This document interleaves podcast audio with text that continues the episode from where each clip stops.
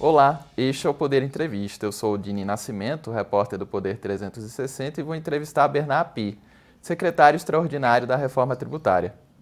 Secretário Api, obrigado por ter aceitado o convite. Bom dia, Rodine. Obrigado pelo convite participar desse debate do Poder 360. Agradeço também a todos os que assistem a este programa. Essa entrevista está sendo realizada ao vivo por videoconferência no estúdio do Poder 360 em Brasília, em 3 de novembro de 2023. Para ficar sempre bem informado, inscreva-se no canal do Poder 360, ative as notificações e não perca nenhuma informação relevante.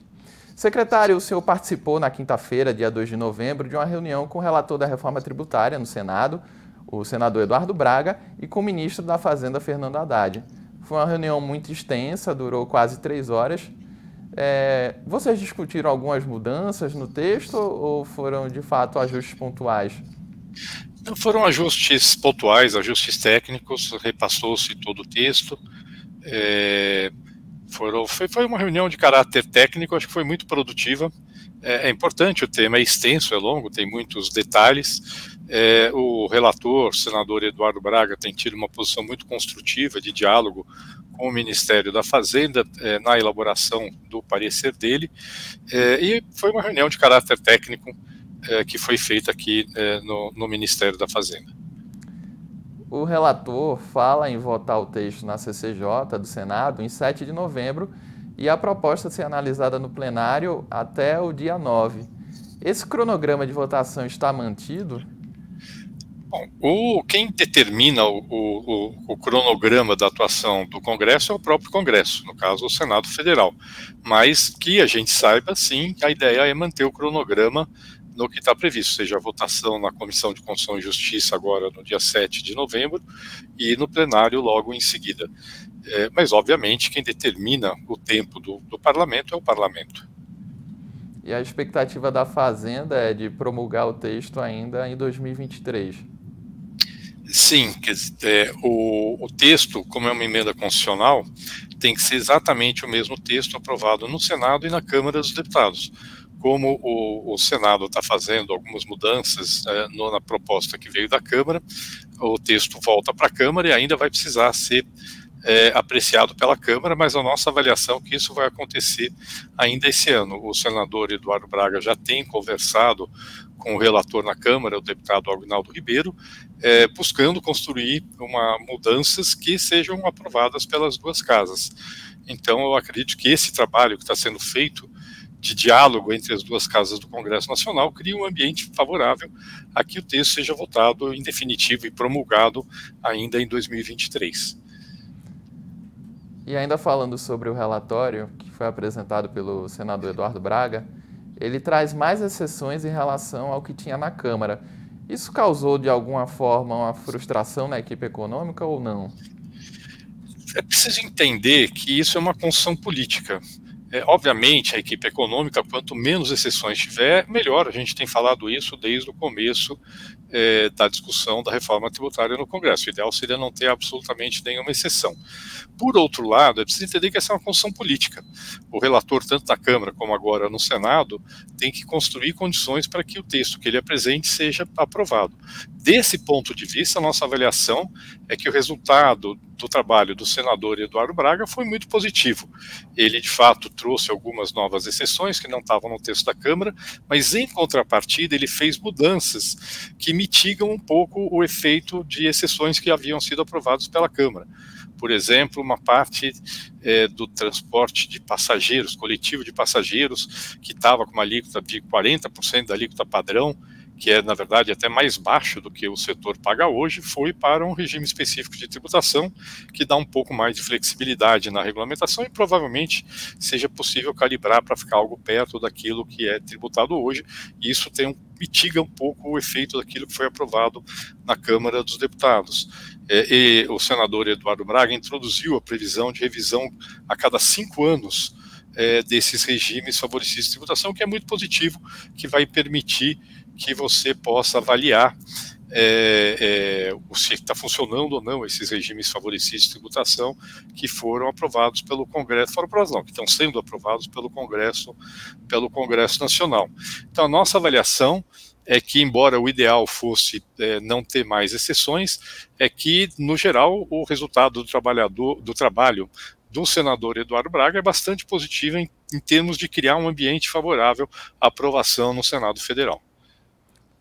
E sobre a alíquota reduzida em 30% para profissionais liberais, como advogados e médicos, qual é a avaliação que o senhor faz a respeito? É, é de novo o mesmo ponto, quer dizer, o ideal seria não ter esse tratamento favorecido para profissionais liberais, a gente acha que não se justifica, mas por outro lado, foi uma mudança que foi entendida como necessária para criar é, um ambiente favorável à aprovação é, no Senado Federal. No agregado, do ponto de vista de uma avaliação de custo-benefício, a avaliação é positiva. E para ficar claro para a sociedade, a partir de quando a reforma tributária vai trazer algum efeito prático? É, na verdade, é, os anos de 2024 e 2025 são anos de preparação, é uma mudança muito grande no sistema tributário brasileiro. Então, depois de aprovada a emenda constitucional, tem que ainda aprovar a lei complementar que regulamenta a reforma tributária, que vai ser um trabalho bastante grande. Nós acreditamos que é possível fazer isso no ano que vem, mas é um trabalho bastante extenso. É, é, possível, é preciso montar todo o novo modelo de cobrança dos novos tributos. Lembrando que agora nós vamos ter a contribuição sobre bens e serviços, que é um, um imposto ao valor adicionado federal, um imposto sobre bens e serviços, que é um imposto ao valor adicionado, um IVA dos estados e municípios, é, que os dois vão ter a mesma legislação, é, e tudo está sendo montado para que tenha o mesmo sistema de cobrança, é, e, portanto, estamos falando de uma, uma, uma, grande revolução que nós vamos ter no na forma de pagamento de tributos no Brasil. Isso exige toda um, uma preparação operacional que está sendo feita, já, já começou esse trabalho, mas a gente espera que ele avance é, e esteja é, completo até o final de 2025. Aí 2026 vai ser um ano, um período de teste, em que é, os novos tributos vão ser cobrados com uma alíquota bem baixa, de 1%, compensável devido de COFINS, e o relatório do senador Eduardo Braga prevê até a possibilidade de quem cumprir todas as obrigações acessórias nem precise recolher o tributo, basta apurar o novo tributo, então é um período de teste, e de fato as mudanças mesmo começam a aparecer em 2027. Em 2027 você extingue uh, o PIS, a COFINS, o IPI, e você cria a contribuição sobre bens e serviços e, e, o, e o imposto seletivo, que são federais, e depois entre 2029 e 2033, você tem a transição para o ICMS, que é estadual, e o ISS, que é municipal. Aí é uma transição progressiva ao longo desses cinco anos, começando em 2029, terminando em 2033. Secretário, o senhor já chegou a dizer que a reforma tributária tem o potencial de fazer a economia crescer aproximadamente 12% nos próximos 15 anos. Com essas mudanças no Senado, Há alguma alteração quanto a essa perspectiva? Uh, não. O, o, o, UFC, obviamente, deixa eu tentar explicar aqui. A reforma tributária ela tem um efeito positivo sobre a economia ao, ao corrigir três distorções que existem no sistema tributário brasileiro atual. A primeira distorção é a complexidade do sistema, que hoje, com certeza, nós temos o sistema de tributos indiretos mais complexo do mundo no Brasil, e a complexidade gera custo para as empresas e gera é, litígio. É, o segundo ponto é que a reforma tributária ela desonera investimentos e ela corrige distorções que prejudicam a competitividade da produção nacional, seja nas exportações, seja no mercado é, doméstico. E terceiro, a reforma tributária corrige uma série de distorções na forma de organização da economia.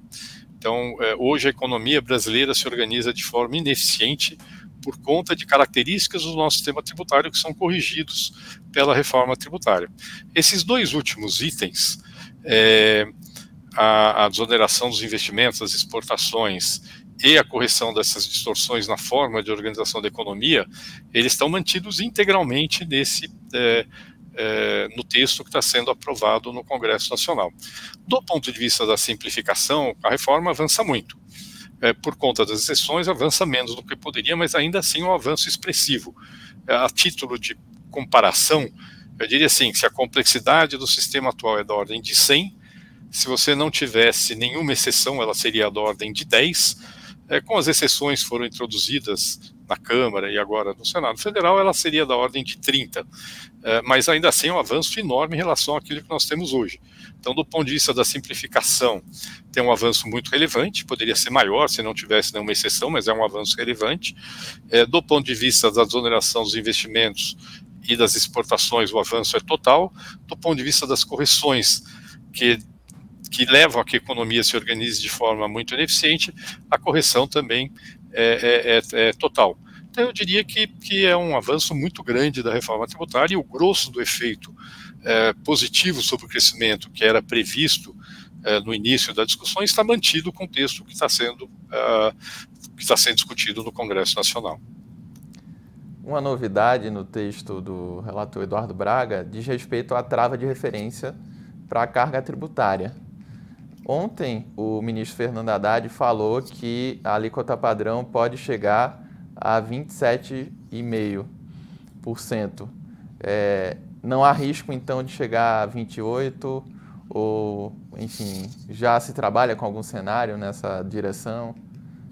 Na verdade, a alíquota vai depender de uma série de fatores. Ela depende é, daquilo que nós chamamos de ato de conformidade, que a gente sabe que vai cair, porque o sistema vai ser bem mais simples e o sistema de cobrança vai ser muito mais eficiente do que o atual, e o ato de conformidade é um indicador do grau de sonegação, de inadimplência e de perda de receita por conta é, da judicialização, é, e isso vai cair com certeza com o novo sistema, com as mudanças que estão sendo feitas, é, mas a gente não consegue estimar com precisão qual vai ser esse efeito. Segundo, é, ela vai depender é, de algumas características que só vão ser definidas na legislação complementar, que são é, o, o, imposto seletivo, é, e o, o, senador Eduardo Braga ampliou o escopo de incidência do imposto seletivo, agora vai incidir também sobre extração de, de petróleo, minérios, e isso, na verdade, aumenta a arrecadação do imposto seletivo, tem um efeito de reduzir alíquota do IBS e da CBS, vai depender da regulamentação do que a gente chama de regimes específicos, que são formas diferentes de cobrar os novos tributos, uh, e vai depender da definição precisa de quais são os bens e serviços que vão ter alíquota reduzida e alíquota zero. Então, o senador Eduardo Braga uh, deixou claro que vai ter uma cesta básica com alíquota zero e uma cesta básica estendida com alíquota reduzida, 40% da alíquota padrão. Obviamente, a definição do que, que entra em cada uma dessas cestas acaba afetando a, a alíquota padrão uh, do tributo. É, o que nós tínhamos feito, é estimado é, que o texto que saiu da Câmara teria uma alíquota aí entre 25% e 45% e 27%.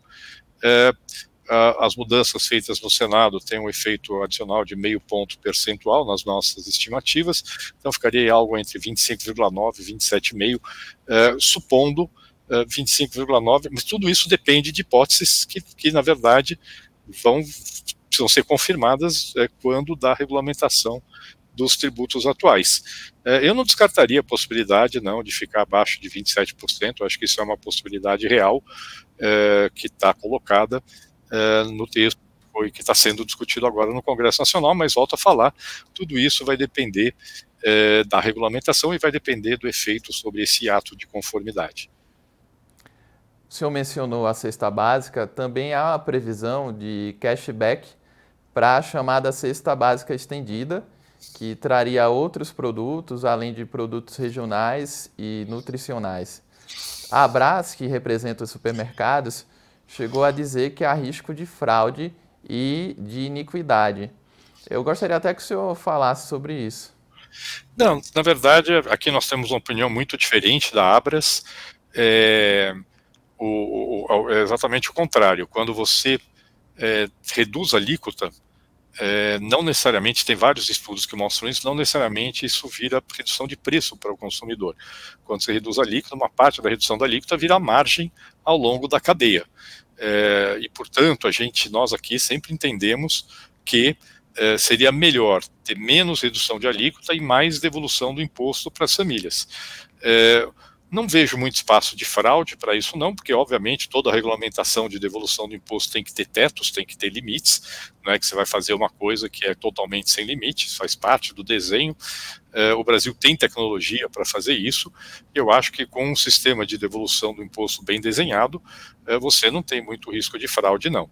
Mas é, o fato é que o Congresso Nacional optou por ter é, uma cesta básica, uma parte com alíquota zero e agora uma parte com alíquota reduzida.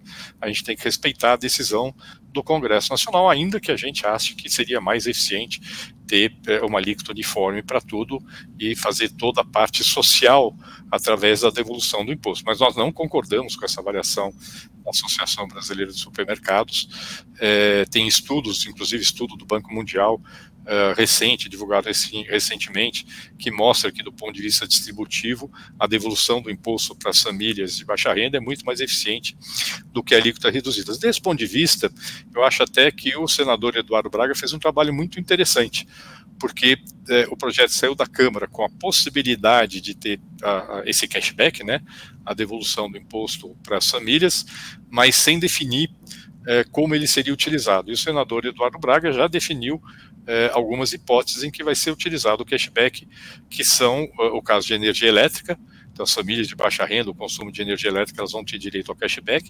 E nesse caso, dá para fazer direto na conta de luz, não precisa cobrar e depois devolver. Você já faz o cashback direto na própria conta, na própria conta de luz. E ele definiu também que essa cesta básica estendida, que vai ter a alíquota reduzida, vai ter um sistema de cashback para poder compensar o efeito para as famílias eh, de menor renda.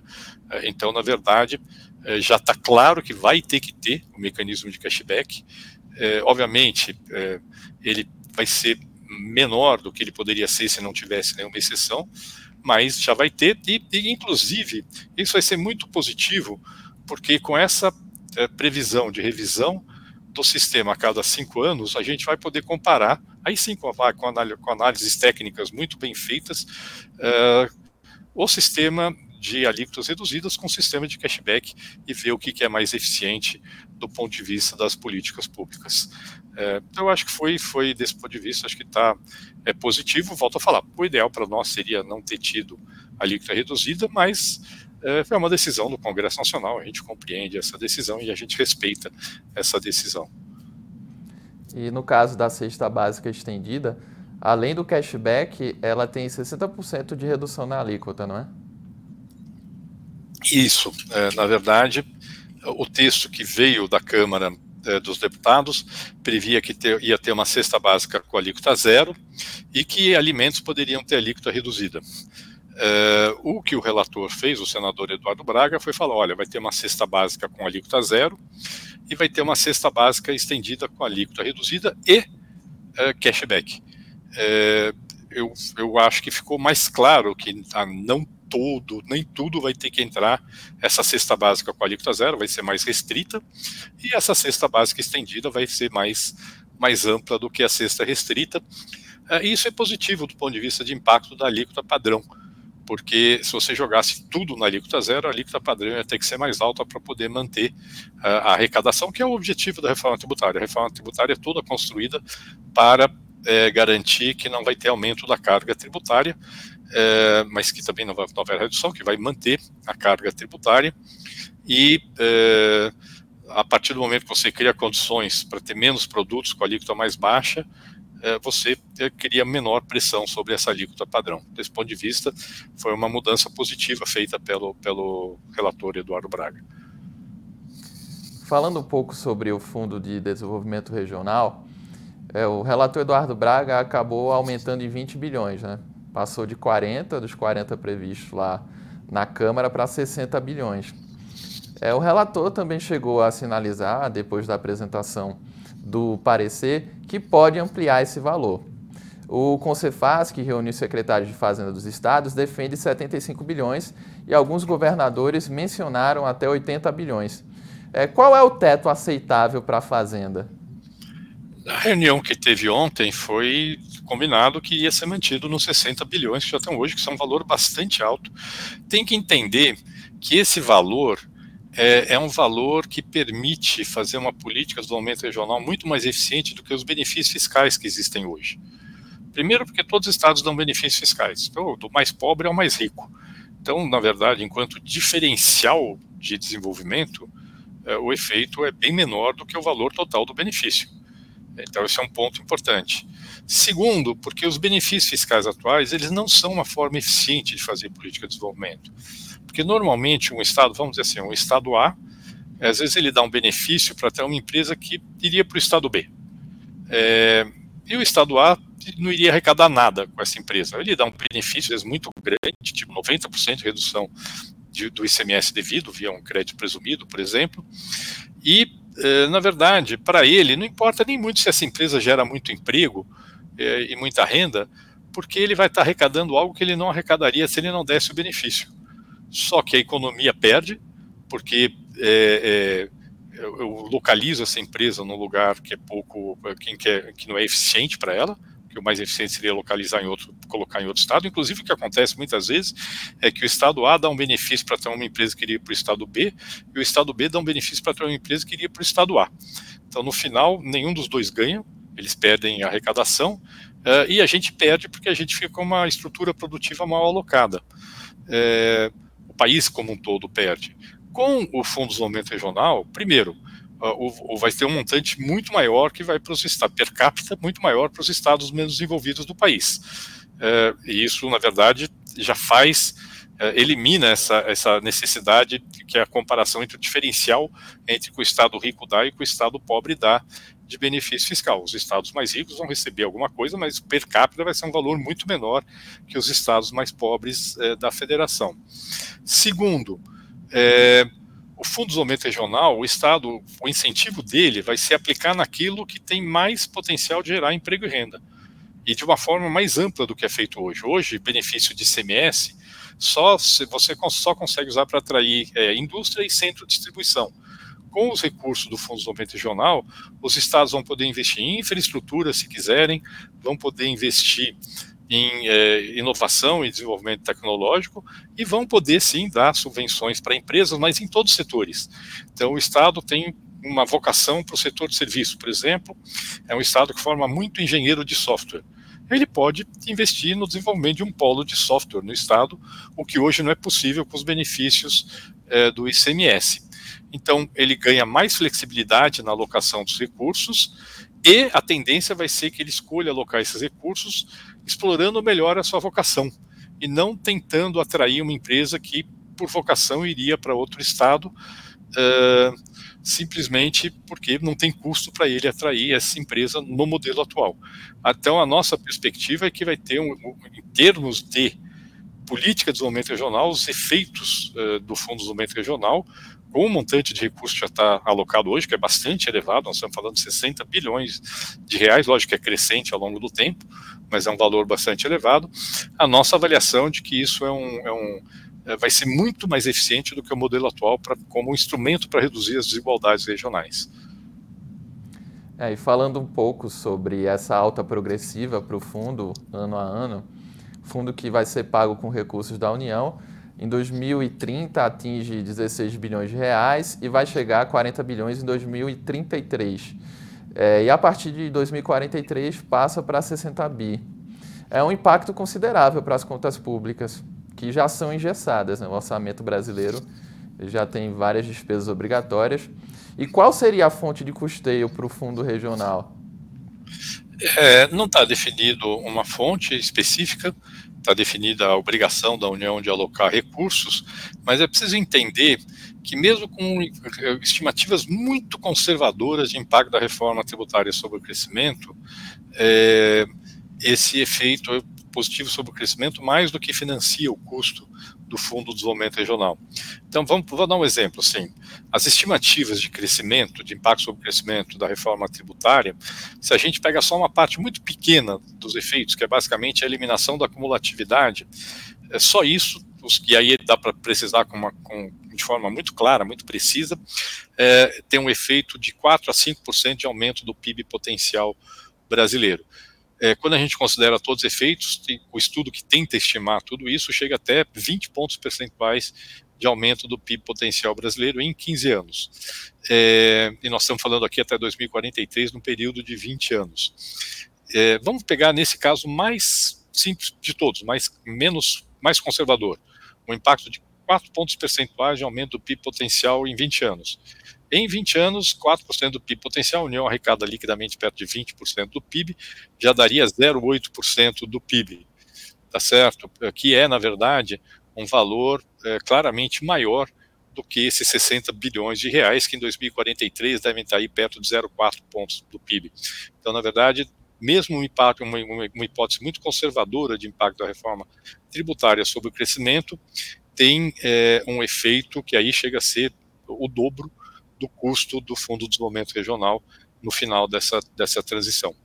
Então, uh, na verdade, a gente está tá, tá confortável com o efeito fiscal da reforma, da reforma tributária. Obviamente, o governo tem seu limite, a gente não aceita qualquer valor do Fundo de Desenvolvimento Regional e entendemos que esse valor de 60 bilhões de reais é mais do que suficiente para fazer uma política de desenvolvimento regional extremamente é, eficiente do ponto de vista da redução das desigualdades no nosso país. Tá, e, e, no caso de os senadores resolverem de última hora aumentar esse fundo para um valor aproximado que o Concefaz queira, o que é que o governo pretende fazer? Como eu falei, o governo tem o seu limite. É, não posso antecipar o que o governo vai fazer, mas certamente o governo não aceita qualquer valor. Isso é muito claro. A gente tem que agora é, é bem importante a gente dizer é, na, na conversa de ontem foi acordado que seria mantido esse valor de 60 bilhões é, de reais. Não dá para achar que o governo vai aceitar qualquer valor, o que não é verdade. Secretário, houve uma alta de 22% de doações em vida e a reforma tributária prevê que o ITCMD, que é aquele imposto sobre transmissão, causa mortes e doação, é, tem um aumento progressivo. Na sua visão, isso justifica essa corrida aos cartórios? Eu acho que não, porque, na verdade, a alíquota máxima do ITCMD é fixada pelo Senado Federal por uma resolução, que eu saiba até agora não teve nenhuma indicação de que vai mudar, é, e cada estado tem sua legislação que define sua alíquota em relação à alíquota máxima.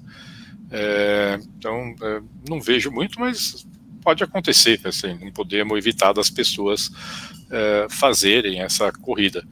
O que a reforma tributária faz é, é, na verdade, ela não está mexendo na alíquota. Se você perguntar a minha opinião pessoal, até acho que deveria ser uma alíquota mais alta, mas não vejo o Congresso Nacional discutindo isso, isso agora.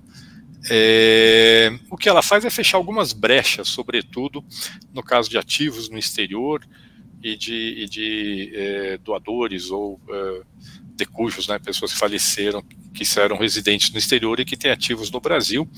É, isso ela regulamenta, porque tinha um buraco aí, tinha uma brecha na legislação atual, porque dependia de uma lei complementar que nunca foi editada desde a da Constituição, é, e o, o texto é, da reforma tributária está, na verdade, definindo qual vai ser a regra enquanto não tiver essa lei complementar.